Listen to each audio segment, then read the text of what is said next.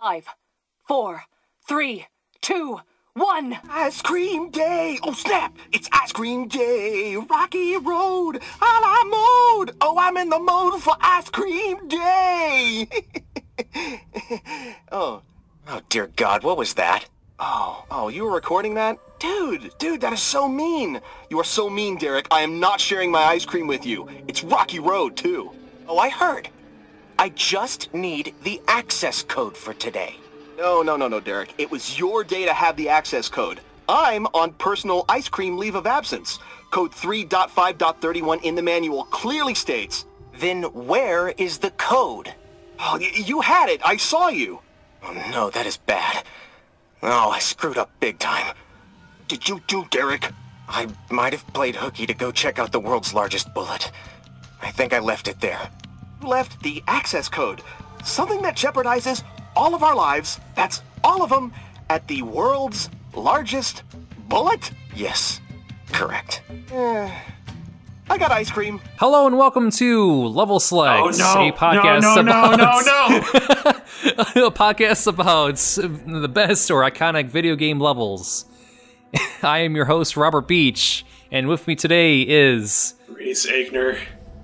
Help me. And we're going to be talking about Borderlands.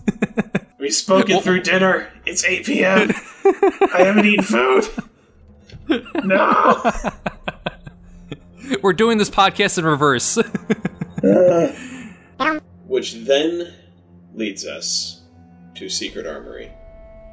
And this is where Borderlands one is actually quite amazing. It, it's where the... Uh, The enemy design suddenly becomes a lot more interesting. Like, you're fighting the Crimson Lance through most of the D L C, and the bandits take a backseat. They add so many more little things, like the drones and, like, the vehicle focus, and you're just battling on these highways at high speed, and you hop out of the vehicles for roadblocks, and you just fight through all these enemies, and new weapon types, a whole new rarity, the level cap is boosted to level sixty-one. It's just all these things happening at once. And then the cream of the crop, the best part, is that they embrace the humor, because Secret Armory is really damn funny. Yeah, like, the, the big thing between, like, Borderlands and, and Borderlands two, uh, like, when it comes to its its humor, it's it's more upfront about it. And, like, Secret Armory is, is that beginning of where it's like, oh, no, like, we, we can totally, like, we, we, we have these, like, echo communication devices, and... we can just call people up and just say, hey, we can, like, have a voice actor in there and, like, have some, say a few lines to you. And it was, it was, it was far more abundant and, and clear that, like, no, like, we're, we're going to have our chat, we're going to ha- have personalities here. Well, I mean, there's all the calls that you get from General Knox, the, the bad guy whose name is in the title of the D L C. It's his Secret Armory, the Secret Armory of General Knox. And he's just mm-hmm. calling you up every... like, on every major mission, just to say, like, he just want to, wants to keep you updated on what's been going on with him. Like, oh, uh, thanks for killing Commander Steele. She was really annoying. Also, I'm going to kill you. Cheers. And he just hangs up. And it's just, that's that's the thing that recurs through the whole thing. Like, he calls you up at one right. point just to talk about how his, uh, the person he's reporting to is, like, Like he, he this admiral is five years old. Yeah, like, no, I'm not kidding you. Literally like, years he's old. Five years old, and was put in that position because of nepotism, and is like reading off a birthday card that he got, which is covered in macaroni. Like it's, oh God, do we have a clip from that? Can we play that? Hey man, me again. The Admiral gave me a to-do list for today, written in crayon. Seriously, he spelled prison with a picture of a tree and some macaroni glued to it. Uh, I work for children. Literally, the Admiral is five. Five. Goddamn nepotism. Oh, hey, I sent Gamma Team over to kill you. No hard feelings. Love. Hey again. Yeah, so I just got a birthday card from the Admiral. It's got a picture of a dragon on it. It says, to my special friend on his birthday, flame on. And the dragon is lighting the candles on a cake with his fire breath. uh, doesn't even make sense to me. It's like mowing your lawn with a nuclear weapon, and it's not even my birthday. Hmm. Uh, I need to kill you so I could leave, see? Maybe just kill yourself, save me the trouble, mate. Going through his dialogue, it's like, what, what, you see the descent he has? He's just this less like, yeah, I'm I'm I'm a seasoned veteran at this. Like, yeah, like I've done this shit before. I I know what's gonna happen. I'm gonna kill you. But uh, yeah, and, and uh, it's just this level of like, because he's he's absolutely written in a way where it's like he's he he hit his bottom. He's been there. He's there right now. He's just sick and tired of you and he, everybody he has to report to. You're like the only friend he has, but his orders are to murder you. And he's totally committed to that because he's just so depressed. It's all he has. And it's just the most darkly distressed, like darkly humorous thing that Borderlands one has to offer. And he's a great side story boss, like a, like a great D L C boss, like an antagonist. It's just his dissatisfaction of his life. It's a genuinely fun fight with him too, because he's in yeah, that giant mech ran, suit, yeah. just ran, hailing missiles down, and you see her constantly needing to keep on the move. Provided you're not playing as uh, Mordecai with crazy crit modifier skills and sniper rifles that deal a bazillion damage on headshots, in which case you can just stand at the entrance to the arena while he's prepping all his stuff, and you can just fire on his head repeatedly, and then he dies. And that's it. But again, like his disinterest as a villain of your of your of the, to to your story stood out in this manner, because you can't really like. Like have the sequel to Borderlands be like, oh, it's this guy who just doesn't really care, and he's just he's just so fed up with the world. Do we really have to do this? Yeah. Like, go. All right, sure. Admiral, I'm not sure if I've offended you in some previous life, and you're exacting revenge by watching me unravel at the seams. I received your sitrep written with magic marker on the back of a cupcake. Mm-hmm. It reads, "Cats are cool," and you misspelled "cool." I did work my entire life for this position. This echo is to inform you that I will be running the operation from here and will be ignoring all further transmissions from you. Goodbye. I know I said I wasn't going to update you again, you brainless muppet, but I thought I would share the news that former agent Athena has been working with the quartet of donkeys that bested our bulimic albino commandant. You remember Athena, right? Killed the doll undersecretary for us a while back. Oh, wait, uh, that was before you were born.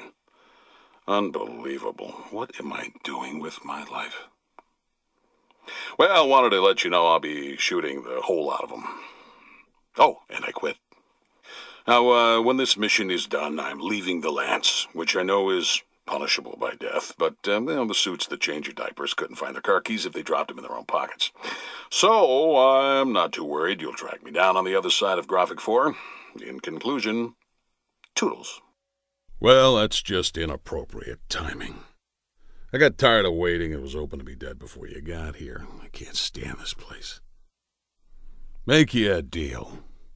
If you best me in this fight, which seems likely, maybe you could just blow the planet up entirely. Kill all of them. That's the fairest thing to do. And General Knox is absolutely one hundred percent the prototype for Handsome Jack. Just every interaction he has with you, calling you up just to have a chat. Like a one-sided conversation, definitely. But, you know, he's calling right. you up out of the blue just to say, hey, what's been going on? I'm going to kill you. Hey, honey, I'm Don't thinking like you of at you. All. Yeah. How you doing? Hey, piece of shit. Thinking of you. Take care. You're gonna die. Bye.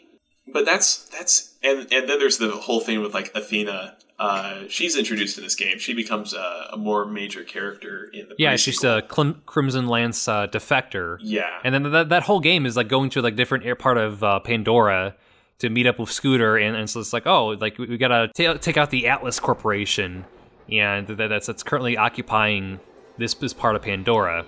So what, what progresses here is you, you try to find Athena. Like this D L C is really the most. Sorry to interrupt, but like this D L C yeah. really is like the most important thing lore-wise for the entire Borderlands franchise because, like, the destruction of the Atlas Corporation and uh, like Athena's character are really integral for the rest of the series, and it's what introduces Mad Moxxi to the greater world because she's Scooter's mom. The stuff relating to the destruction of the Atlas Corporation is what allows Roland to take over the Crimson Lance and lead all the disenfranchised soldiers the corporation left behind and uh, bring them into his own militia. So it's like, this right. is all stuff that's like breadcrumbs for Borderlands two, Pre-Sequel, and Tales from the Borderlands, which is the only Borderlands game we haven't mentioned so far. Kind of important now that I think about it, but the whole thing with like the Atlas Corporation folding is a big plot point there, because one of the major characters is an Atlas prototype named Gordas. So, you know, there's a lot of stuff going on there. It's a big deal. Right, right. But again, you try to find Athena, who's the Crimson Lance defector, break her out of her imprisonment, make a bomb, steal codes, kill Knox, loot, and blow up the armory. And man, do you That's loot. The entire story. That like there's no no twists that go on. It's it's all like completely driven by the characters. Literally, and the like, opening what, what, cinematic is all you need to know. Like, the Crimson Lance sucks. I left them. We're gonna kill their leaders, and then you get to loot all their stuff. And that is exactly what happens. I mean, sure, there there are a couple snags here and there because of Moxxi, and uh, she needs you to go clear out a, an infestation of bandits uh, with one of her, was it an ex-husband or whatever. Outside of that, there's really just, it's really straightforward. No, like it's it's uh, it's all like straightforward, and like you you have a goal, you have a clear goal, and like who who's the enemy here, who's driving driving you forward. Like again, it's, it's very much like Borderlands two in that manner, and they like they found out like, oh, this system works, or like how we're developing a, a sequel to Borderlands one. And you, there's so much more humor you can develop in there, where, where like characters are talking to you, or like there's random things you need to do. I mean, like, there's a little bit of, like, I, I guess you can say, like, dated aspect of, of it, because it was it was released in, like, uh, February of twenty ten, where it's just like, yeah, it has some gay panic in there, it uses retarded. Oh, man, the gay panic jokes are very strange.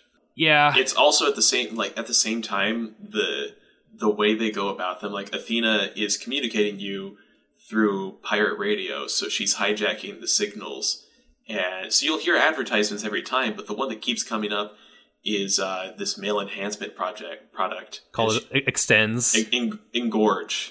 Engorge, that's it, okay. Engorge, and you'll just, like, he- start hearing advertisements for a male enhancement product, and then all of a sudden she starts talking over it, and it's just, what a strange and awesome way to, like, throw us, like, hey, how did people talk to you over these things anyway? Well, uh, this is how somebody goes about it.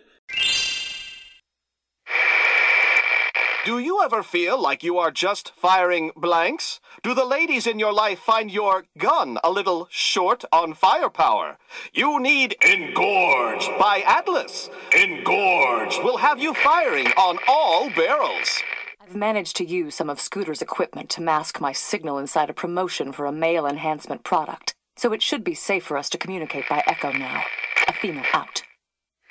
Engorge, the only product ever to be personally endorsed by notorious ladies' man, Mister Shank. Yeah, so this shit is tits, guys. You should see what my bitch thinks of me now. Her name is Chaz Mina, and uh, she... Uh... My mission is accomplished. When you have the code, rendezvous at our previous location. Athena out. And and she ha- and you have to have that have Athena the, the, that character be so self-serious about it too, just to have that like dynamic going on. Yeah, she's the only person in the entire Borderlands universe who views everything as being this darkly serious, dreadful, awful thing. Like she's when pre-sequel is going on, she is she is definitely like the main character of the story, because she needs to be the one who faces down Jack in the end and just tells right. him off. Which is what happens, like, in, in the finale of the pre-sequel, that is exactly what's going on. But when she shows up in Tales from the Borderlands and she's uh, hunting down Reese and Fiona, she's, like, this terrifying menace. And, or maybe it's just Fiona, I forget exactly what the circumstances were there, but she's terrifying, like, glowing red eyes, shrouded in darkness, and she's pursuing you violently. And all of a sudden, you run into Janie Springs, and she just immediately diffuses back into, like, this mushy girl with a huge crush on this Australian chick. it's it's a great dynamic for the character, because she only gets to be uh, a different person when... Oh, gosh. It, it's just, like, this is where the characters come alive, where they stop feeling like caricatures and start feeling like characters. Because mm-hmm. uh, Scooter...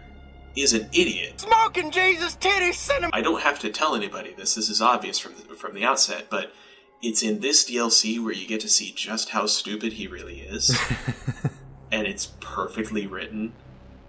And just all that stuff with uh, Scooter, Moxxi, and Athena, who would all become major characters in Borderlands two in the pre-sequel.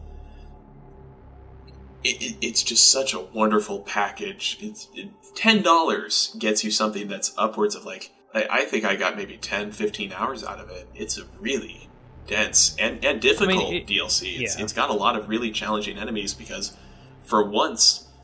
They're they're playing to the strength of the uh, poor A I, which is enemies that just run towards you and shoot you to punch you in the face uh, aren't really exciting to fight. So you have like these aerial drones and jetpack troopers and big tanks, and like they'll throw down shields and heal allies and stuff. So the Crimson Lance is a lot more formidable than the bandits that you fight in the base game because they just they they, they all have guns. They yeah. all have guns. They all assist each other in fights. And sure, it can make things a lot harder, like the sudden difficulty spike of, oh, all these enemies are shooting at me and they're cooperating with each other. Mm-hmm. We're not talking fear levels of cooperation here. The A I is not that smart, but they're healing each other, they're buffing each other, they're providing defenses, they're making shooting one another much more difficult. It just is more interesting to play inherently because of that. And the other thing, too, like they have like elemental weapons as well. Like you're you're fighting this... like. There's a corrosive class, there's a shock trooper, there's a uh, fire class, and, and so on. But like the the core thing is like if you try to use your elemental weapon against them, it's like, oh wait, this is a cor- corrosive soldier. Like my my gun, my acid gun is not going to do anything against them, and I got to switch to a different gun. So like that's just like another bit of strategy there, just thrown into the mix. And it's like, oh crap, there's a medic class. Oh crap, there's an There's an engineer class who who, who throws out a t- turrets, like a, the exact same like Scorpio um, turret that Ro- Roland has. Yeah, because Roland is supposed to be ex-Crimson Lance, which you right. would only know that if you uh, read the prequel comics, which do exist. There were definitely prequel comics for Borderlands one, and I'm pretty sure yep. they only did the comic thing once because like nobody wants to read a fucking comic about a game that already has barely any story. But Roland definitely was ex-Crimson Lance. He's using Crimson Lance gear. He's still wearing that armor. And like the other thing too is like they introduced like a side side quest you can do that it directly involves the Crimson Lance, like the, the enemy that you're fighting the entire time. It introduces two new vehicles you can uh, drive around in, and then the cores, the the speed core, the shield core, and the damage core.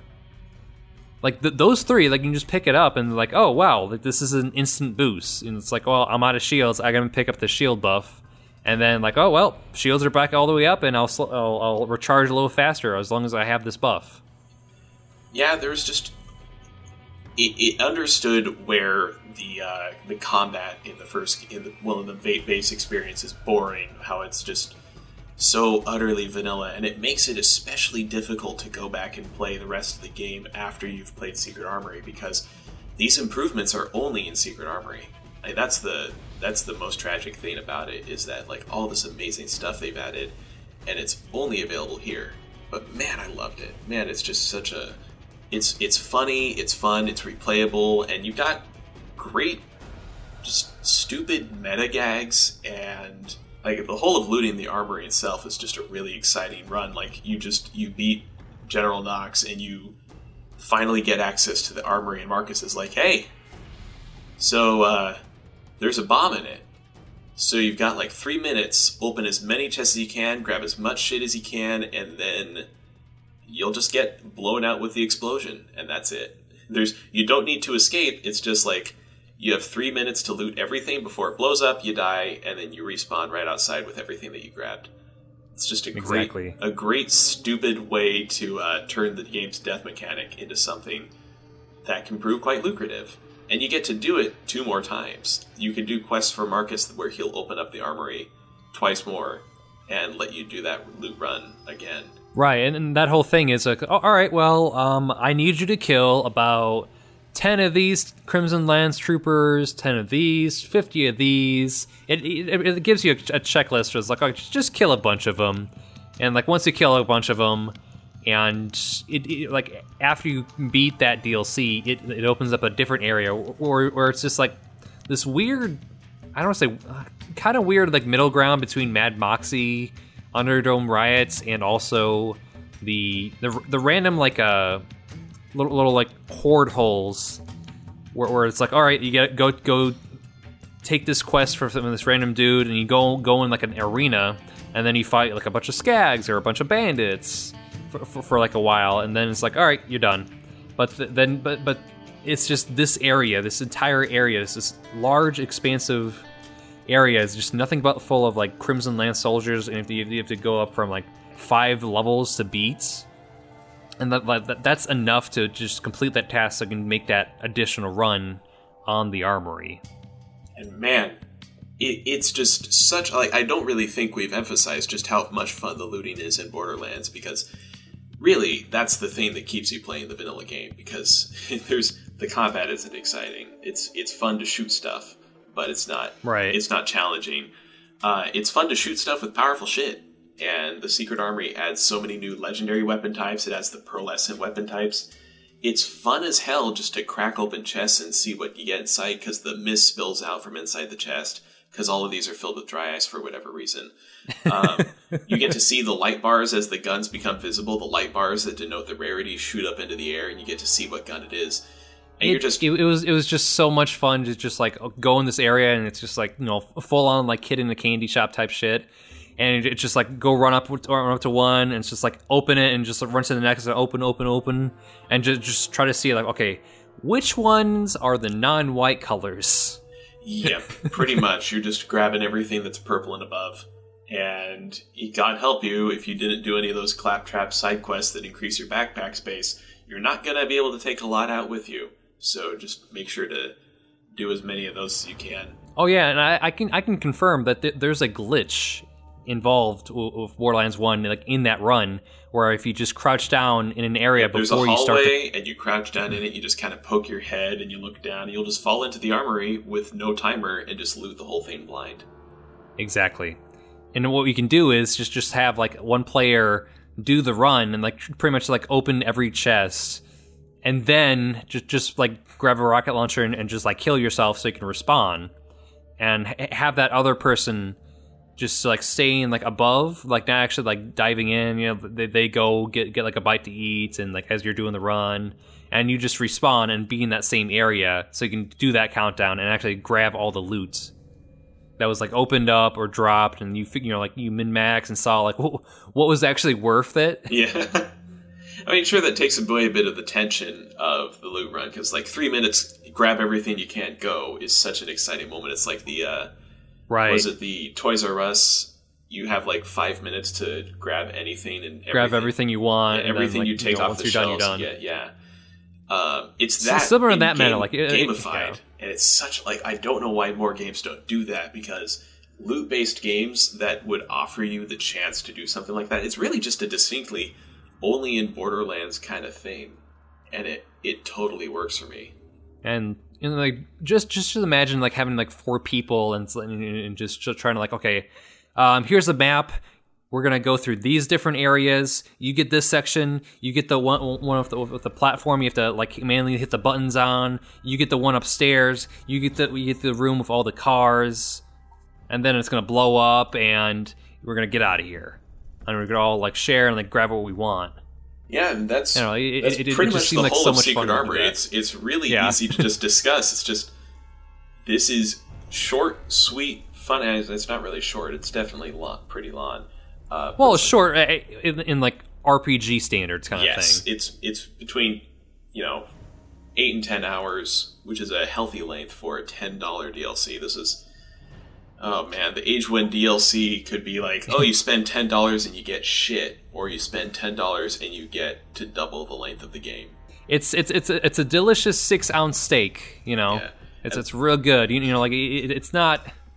I mean, you can go for eight ounces, you can go for ten ounces, but you know, it, it's just too much of a good thing, or you it's just like you just get so full, and it just like seems like it's like, well, I I gotta like. dispose of this somehow, or like it's not going to taste as good if I come back to it later. And um, Borderlands would definitely, like, Borderlands games always have at least one D L C that will define the next game. and that's it's definitely interesting to see how it's like how the developers learn from the faults of the vanilla game and improve on those, not in the sequel, but through downloadable content. Right, which also makes it kind of like interesting as well, because October of two thousand nine, Borderlands one base game came out, and then December was Doctor Ned. Oh, November was Do- was Doctor Ned D L C, so the first one. Second one was January, was Mad Moxxi, and then February was Secret Armory. And then about like almost like a half year later, some sometime in twenty ten, like like September of twenty ten, came the um, Robot Revolution, the four, fourth and final D L C. It took a really long time for it to come out too. Yeah, and it was actually developed by, like not by Gearbox at all. Yeah, and that's the thing. Like uh, the other Borderlands D L Cs for Borderlands two, the first three of those were outsourced, if memory serves. So it's oh, not uncommon okay. for Gearbox to actually outsource the D L C for their games. Which is funny, because Gearbox used to be, like, early, in the early two thousands, they, they used to be the ones that were like, oh yeah, we'll, we'll do your expansion game. You remember like, oh, uh, yeah, Half-Life like, Blue Shift or uh, Opposing Force? Opposing Force. That was yes, Gearbox. Yes. Um, um, Halo on the P C. Halo on the P C was Gearbox. double oh seven Nightfire. Oh god. Yeah, there's a, a lot of stuff that Gearbox did in the early two thousands that you would probably be surprised to learn they had any sort of hand in, but... Exactly. Like, when it comes to um, like is... Proto-Valve, that was Gearbox. Like, all that, all the stuff that uh, Valve, like, people would often say, like, man, Valve did such amazing, amazing stuff. Yeah, they did. They also had Gearbox around to help. And then they did Colonial Marines and lost every good piece of goodwill they had. And Duke Nukem Forever. Ugh. I mean, I, I, I hope most people realize that that wasn't all Gearbox. That was Gearbox shipping what three D I, Realms had left. I right, right, but so. just just just putting this out there, like I, I was already such such a Gearbox stan at that point. It's like, you know what? I trust them to Duke Nukem Forever. I'm gonna beat this game, Ugh. and I did. I'm sorry. I trust them enough of Alien a, Aliens Colonial Marines. I'm oh, gonna beat the game, God. and I did. That, that, that is like one of the worst boss fights I ever I ever encountered. It's just like, oh, you're facing the alien queen, and it's it's literally just like a rhino fight from um, Spider-Man. Oh god! Just like having it like r- ram into certain things, and then you start shooting it. I didn't have it's the patience so to play anything beyond the first level of Colonial Marines. Yeah, it was so dull. I was just like, oh hey, Michael Baine's in this game. Sure, I'll give it a shot. And it's like after the first level, I'm like, ah, I'm done. By. He was sleeping through that role. He really was. You can tell, like, Michael Biehn is so much better in, like, what was he? He was in Far Cry three Blood Dragon, which... Right. Oh, my God. Which is supposed to be, like, intentionally bad, but, like, you, you know, like... He it, it loves seemed like it, they, though. They, he yeah. loves it. Anyway, we're getting off topic. No, no, no. But this is probably, like, as good as time as any to mention the developments of Borderlands. Just, like, getting into the people behind it. Like, you know, the, not every person, but just... the leads on it. Yeah. So I, I do want to shout out a little bit to the level design team lead, Graham Timmons. He worked on Brothers in Arms, D-Day, and Brothers in Arms, Earned in Blood. And then there's like a list of like six or seven writers that are attributed to the original Borderlands, and I imagine to the D L C as well. So starting off of Matt Armstrong, game design director on Borderlands, co-writer on Half-Life, senior designer on double oh seven Nightfire, Half-Life Blue Shift, and Halo on P C. And lastly, he was the design director on Prototype two and designer on Prototype. And we have Allison Berryman, community management on some Brothers in Arms game, Borderlands, The Elder Scrolls Online, Star Wars The Old Republic. Again, like the, the names I'm going to be listing are all co-writers on Borderlands, the series. We next we have Keith Schuler, designer on Borderlands, map designer on Shadow Warrior, the reboot series and the original series, and map designer on those Duke Nukem three D repackages you see. Uh, ne- next we have is Mikey Newman, the voice of Scooter. Oh, smoking Jesus titty cinnamon, that is a monster! That's gonna be sweet! In Borderlands, and the guy behind Movies with Mikey, which is an excellent a, YouTube channel. Yeah, yeah, yeah. Um, next we have S- Simon Hurley. He is the co-producer of Borderlands and other notable Gearbox games such as the Brothers in Arms series, Later, he became an executive producer at Chair, where he, where he co-wrote and produced the Infinity Blade trilogy. Oh my god, that's a name I haven't heard in a very long time. Yep, yep. I'm I'm saving the best for last. Mm-hmm. So next we have uh, Christy J- Junio. She uh she was she ha- she was a co-writer on the Blue, Half-Life Blue Shift and Opposing Force um, spin-offs of Half-Life. And last and, and the last writer we have is Randall S. Pitch, Pitchford the Second. Is that his full name? Is that really his full name? Randall S. Pitchford the Second. I am not kidding you. That's what, that's what it said. He's credited as Randall S. Pitchford the Second. Huh. That is his full name. Go figure. Yup. Huh. And he is the voice of Crazy Earl, and like he's got a bunch of other credits to like three D Realms and, you know, obviously Gearbox. I, I, that's his that's his baby. I once saw him do magic tricks at PAX. That was uh Yep. That was an Yep, that, that's his other credit. Like he, he loves doing magic. Yeah, he's a magician. He's an amateur magician. He really is though. If you actually go see him, exactly. Like if you go see a Gearbox panel, there's a ninety-five percent chance that he's going to end it by doing magic tricks. Like that's even his yep, uh, I, his Twitter yep. handle is Duval Magic because that's really his thing. Yeah, yeah, like I, I have a bit of a, I want to say a love-hate relationship with, with the guy as a person. He seems like a genuinely cool dude. You know, like he, he he loves doing what he does, but also it's like that Aliens Colonial Marines situation, that Duke Nukem Forever situation. Not great. No, he's definitely shrewd. Not great at all. And then there's the whole thing with Battleborn where he effectively just... I, the thing about Battleborn that frustrates me the most is like, one, Battleborn is a good game. Like, right, yeah. The people who play it, the the, the twelve people who played it, and two of them I know uh, yeah. have played it. Uh, is is the other one who isn't me, is it you? no, no, like I, I didn't. I was just hearing hearing from my my, uh, my friend Jed, who's saying it's like, yeah, it was a good game. It's just like no one fucking played it. Yeah, it's it's genuinely funny. It's uh, fun. All the characters that you can play as, because it's like it's a MOBA structure. Uh, so every character has like evolving skill trees, and as you play through the levels, you start at level one, and by the end, you're going to be at level twenty. Uh, and right. then you'll choose your ultimate skill. So every single time you you play the game, you can play the same character, just pick different skills on your skill tree. The problem is the way that Gearbox marketed it through him is uh, it was a hero shooter, which it was not. It absolutely was not. I played both the uh, the single player and the multiplayer for Battleborn. Forward and backward, and god damn it, it he the it was coming out right alongside Overwatch, and he absolutely allowed it to like just be advertised be as that, a hero yeah. shooter. Make make it like compared to uh, like compare Overwatch to Battleborn. It's like that you will still hear that. It's like whenever Battleborn comes out, people are talking about it. It's like, oh, the Overwatch clone. No. No, they couldn't be farther right. from the like. That couldn't be farther from the truth. They are so different. It is a fundamental. It is just shocking to me that like how badly managed the marketing for that game was. It could have been so much better received if not for the fact that that was how it was uh, initially pushed. And like the multiplayer in that is really fun too because it is a MOBA. It's like. Um, Like, when I played the multiplayer, I was like, oh, this is the Super Monday Night Combat game that we never got to keep Instead getting. Of third person, it's first person, yeah, it's a right. first-person MOBA with some really, like, just traditional tower pushing and flanking, and all the characters have these unique skills. Like, there's a...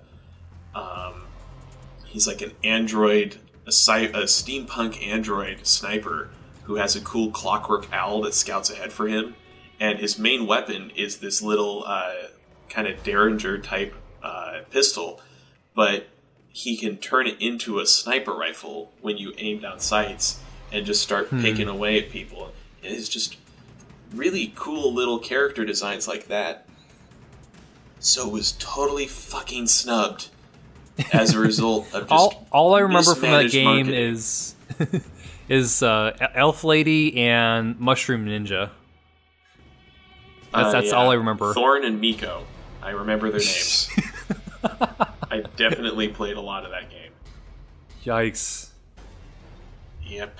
And it went like free oh, to play midway through its life cycle. Oh, God. Oh no. Yep. It was.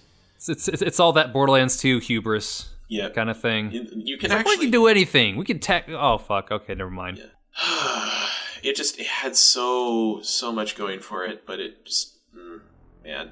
So the first half of this is like this first half of this podcast was talking about how Borderlands one fails to be what the sequels were, and then we talk about the D L C, how that's good, and now we're talking about lamenting uh, Battleborn. So this is a very this is a very diverse subset subset of topics that we've covered here. Right. I mean, we can do some more complaining about Borderlands because I've got a lot to complain about the the fourth D L C if you want, you know. Oh man, do we even like? Do I even have the energy to talk about the fourth D L C? The fourth D L C is like all the all the fun and humor that people liked about uh, Secret Armory, compounded with like just rapid fire jokes, um, emphasis on the Hyperion Corporation because the writers were definitely leaning towards that for Borderlands two. And then just the worst level design in the fucking game. Yep. And that's pretty much the short of it. There's there's not a lot of jokes that really uh, stick around in my head for uh, Robo- Robot Revolution just because it's all Claptrap humor. And I really don't like Claptrap. So I really didn't want to keep playing through the game, and I just kind of sped through the D L C as fast as I could just because it wasn't working. It wasn't clicking for me. Mm-hmm. And that's the that's the long and the short of it. Yeah, I my, my my complaints are similar to yours, but like I I, I enjoy the humor of it because because it was still following like oh this is Claptrap is the main antagonist here, but it was also like an I don't want to say like an inversion of the previous trope where it's like all right you got to do all these things and got to kill kill the enemy, but then Claptrap was kind of like realizing like oh. My my plan is falling apart. Uh, uh yeah, great. Uh, oh no. Uh, I mean, this is all going according to plan. We're we're, we're like less like he's not like a menacing villain at all. Yeah, and that's that's where like I really enjoyed enjoyed it uh, about that D L C. Perhaps the most bizarre thing about it is the fact that the whole thing of Claptrap is evil now is just a at the very end of the first game, like in the end credits after the credits, there's a a, a Steiner. Which is just Claptrap doing his thing, and then he's shot by, struck by a bolt of lightning and turned into the interplanetary ninja assassin.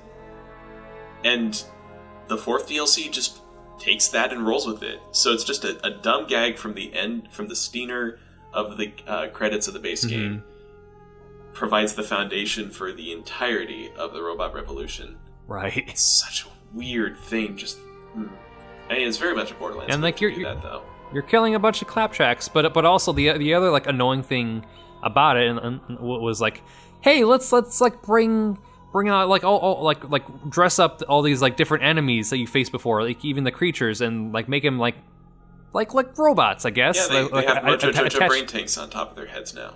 Exactly, yeah, and it's it's like they're the same, man. You're you're just changing the name and like you know dressing them up a little bit, you know. Just just because he put a top hat on a penis doesn't mean it's not a penis, you know? I don't even know where you got that. Is that some sort of crazy ex-girlfriend joke or something? I don't know, man. Okay, then. Well, hey, I said this is going to be a two-parter. Yep, yeah, penis top hats. Let's let's leave it's it at the, that, It's the I same guess. Recording, man. Oh, God. It, it it just popped in my my nogs, you know? There you go. That's a crazy ex-girlfriend reference right there. Okay. No, but but like again, the, the level design is not great at, at all because like there's at least three different areas that like you either get lost in because it's it's another cave, or it's just this like tremendously open area that that has no business being that huge, and it it, it feels like it, it's like Secret Armory of General Knox locations, but without the without the vehicle, without the traversal at all.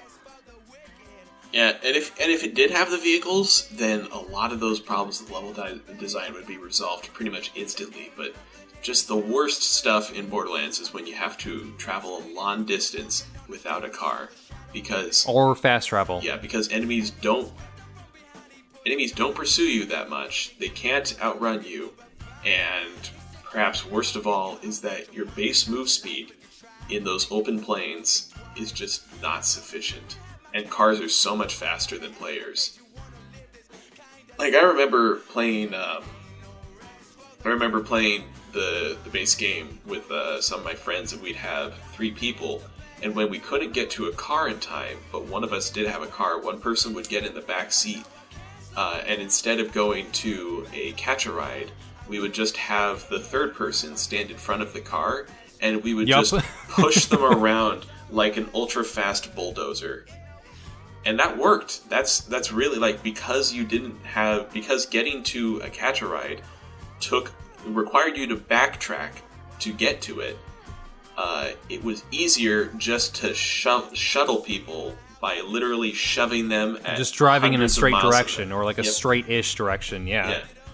Like, you would just have them move a little bit to the side so you can make turns, but that was it. it it's, it's funny, but that's really the only solution that you had due to the way that the game was structured. And then you go and play Robot Revolution, and there's so so little focus on the vehicles when they so were so clearly needed. God, it's depressing to talk about. Yeah, yeah, I... Jesus. It, like, Borderlands should have just... Like, it was clear that Secret Armory is where the Borderlands one should have uh, finished off its D L C. But uh, that's not where it did. And that's all I really got to say about it. Robot Revolution is not great. It's... It's funny, it's charming, and it's not much else. Yeah, it, it was for me. Like, it was good, but it was it was it was it was kind of things where, where it's like I can't. I this should not be the finale at all. Comparing it to, like, this just feels like a continuation of Borderlands one, Borderlands one's issues, but just like, well, no, the, we're we're just gonna like it's it's it's the same stuff. Well, like, it's you got some good writing in here, and there's like more. more in-your-face writing here involved. Yeah, and, and that's really where, like, the best contribution that Robot Revolution has to uh, the sequels is that it's definitely the writing style that Anthony Birch would uh, take and roll with for the sequel. Like, Secret Armory and Robot Revolution really do define the uh, the kind of humor that the series would have going forward. Mm-hmm. Yeah, and I... I'll probably end it on the, on this note, but with uh, I this this old like Games Radar review by Tyler Wilde really summed up the entire Borderlands experience to a T. So point A, you go somewhere.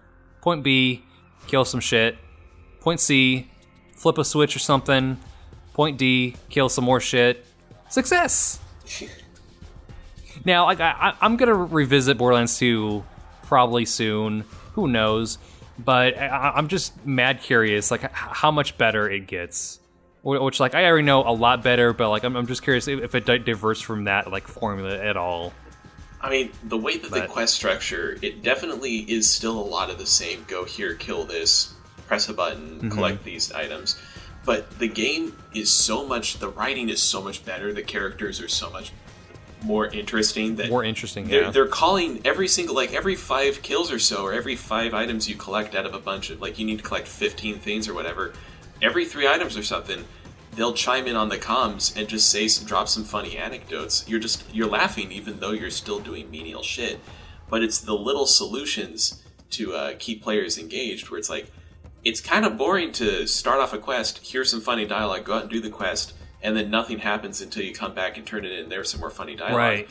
So it's just this consistent thing where, like, there's a mission, like a mission really early on in the game where Sir Hammerlock is asking you to go out and hunt down this enemy type called Bully Mons, which are, like, super big uh, Yeti gorillas. Four-armed yeah, monsters. Four-armed, yeah, four-armed Yetis, Yeti gorillas. Yeah. And throughout the whole quest, he's just trying to figure out better names for them as you kill them. So it's like, go and kill a couple of these guys and we'll figure out a better, better name for them. And, and it changes the text. Yeah, the name uh, of the over, monster over the dynamically names, yeah. changes as you play this quest. So it'll start off as Bully Mons, and then it'll be like uh, Primal Beasts, and at the very end, uh, Hammerlock is all frustrated because his editor has rejected every single name that he's proposed for whatever reason. So he just elect, uh, opts to call them Boner Farts. And then for the rest of the mission, every single Bullymon is called a boner fart. And it's such a great mix of, like, mechanics and uh, writing to make this quest work. and that really isn't uh, just indicative of much of Borderlands two's questline. I mean, it it, it feels like it, it's the the it's it's lampshading. Yep. But oh, yeah, it's, totally. it's it's not it, it, it's it's you're still doing the exact same shit. It, it's just like done in a different manner. The experience is far better. It's it's it's like you're still at your shitty office job, but then like, oh wow, like I I I don't, I don't have to be there on Fridays, and I I, I get to have a raise, and I, I get a better office chair. Sweet, yeah. Okay, you know, it makes the experience better. Yeah, like um, Sunset Overdrive is a game that it does it, it it's doing the things that it's criticizing. Like, oh man, I have to break a bunch of crates. What a bunch of crap. No, this is yep. such a video game thing to do. And the game is just it's. It never has any jokes to say beyond, like, it's so stupid that we have to do this thing, and then it makes you do it anyway. Uh, but Borderlands two is making you do that thing, and it's not treating it as if it's a dumb thing to do. Instead, right. It's making jokes about how absurd the things you are doing are. Like, you're killing a bunch of these animals just to come up with better names for them? The little stuff like that, the, the sequel is just able to improve so much more on the foundation of the first game. It's like, we know what we want out of the first game, but the sequel is what we want to have. Like, this is what... When you play the first game, you're like, this is kind of funny, the side quests here, mm-hmm. but there's not really much personality to them beyond what you get at the very start and the very end of the quest. It's otherwise unremarkable. And then Borderlands two is just like... Joke, joke, joke, joke, joke, joke, joke. It's just never. Here's an entire humor. Side quest where it's just like it's just all it's asking is like, just shoot me in the face, just shoot me in the face, just just do it, just do it. Come on, come on, shoot voice, me in the face, you, shoot me in the face. Yeah, you get uh, special voice lines if you shoot him in the arms, the chest, the legs. He's like, not my face. That's not my face. Still not the face. And his name is Face McShooty. And he has a whole, like, minute-long rant that I actually had as my ringtone for a while in high school. He's just going, like, in the face, not so complex, need it, want it, need it to have to have it, face shot, boom, brains everywhere. I'm pretty sure that's actually God. The whole thing verbatim, but he, there's more to it than that. But, yeah, that, that, that whole thing is, like, you're just... You just left a bandit's base after killing him, and here's just one bandit who's just standing outside, not attacking you. He has a quest to offer you. What does he want you to do? Shoot him in the face. And when you do, he just go, you go, bam! And then he just shouts as he dies, thank you! And that's the whole thing. Oh, that's fucking good. Yeah. Oh, man. And, uh, oh, man. I, I can't help but notice that you haven't shot me in the face yet. maybe you're maybe you're weighing the moral pros and cons to, oh my god, shoot me in the goddamn face. Yeah, there's more from the sequel that I re- realized that it's like ah, I still there, remember there, all this there's stuff. Like too much, but the the other thing too, like you, you would notice is, is like something like if you play like a game like Portal two and like you just like, all right, the game tells you to do something and you just like wait like two minutes, and it's like, are you gonna do it yet? Huh? You're just gonna wait? Huh? You gonna do something? Or like the Stanley Parable, where you just like purposely like not do anything and the narrator rates you for doing it. Yeah, it's it's it, like it's there's a lot of that in Borderlands too. I really hope not not they, as prominent prominent, but it's no, still like course. Enough to it. It's like, it's like oh man. Well, like the whole game, unlike Stanley Parable, which is literally just the whole joke of the Stanley Parable is you're not doing the things you're supposed to do, and you're just trying exactly. to see how far you can push the game. Like, that's not what Borderlands is, but the moments where it does let you push the game, when it has a response to you to let you know that it, it's recognizing you're trying to bullshit it, those are its funniest jokes. And I really hope they lean into that with future games. Uh, have any plugs, Reese? Uh, no. I don't have any sort of online presence that's worth paying attention to. Oof. That's depressing to say. no, uh, well, if you want to listen to more Reese yeah. Eichner, you can listen to the very first episode of Level Select, where we talk about Titanfall two's level and also the Battlefield Hardline Level Select. Yeah, those were fun episodes. Cause and Effect and uh, Sovereign Nation. Good stuff. Yes, you got it. You got it. Yeah, yeah. And probably probably a bunch more Call of Duty episodes. Oh, man. If up, we ever soon. Get around to those Level Select episodes for Call of Duty Zombies. I'm I'm I'm breaking out the vodka sodas for that. It's it's going to be nothing about like you talk monologuing for like an hour. I I can really talk somebody's ear off about how the like Treyarch zombies and even like Infinity Ward and Sledgehammer's zombie modes, like they all do good stuff with their uh, like. I said good stuff and associated to Sledgehammer games making Call of Duty Zombies, which isn't really appropriate because Exo Zombies is often regarded as like just awful, but. You know. The, dare I say, redheaded stepchild? Uh, yeah, definitely. Like, pretty much inarguably, just the stuff that, like, the greater Call of Duty Zombies community, which there absolutely is, just kind of looks at zombies, uh, exo-zombies with contempt. And it's frankly something that I haven't really given a fair shake and want to go back to visit, uh, just to see, mm-hmm. It's like, is this really as bad as it as people claim it is? I gotcha. But yeah, yeah, that's what I'm doing. Dear God, that should do it for this episode, yeah. Or episodes of, of, of Grind Forever slash Level Selects. God, Dear God, getting, what have we done? Yeah, people are getting a really big one with this one. This we have gone almost three hours. Hey, hey, two-parter. Two-parter, man. Oh, two-parter. I'm going to figure out exactly where to cut this in half. Hey, baby, that's, that's, that's why they don't pay me the big bucks. All right, well, I'm going to stop recording now. Uh, so you can follow us at P N B. Uh, you know, we have a Patreon. It, it's linked in the, in the description. We've been going on for too long. Good night, everybody. Yeah. And tune in next episode for our next important level from this video game called Logan versus. K S I, the game. What? It's on Steam. That doesn't, I've, Good night, everybody. I've never heard of that.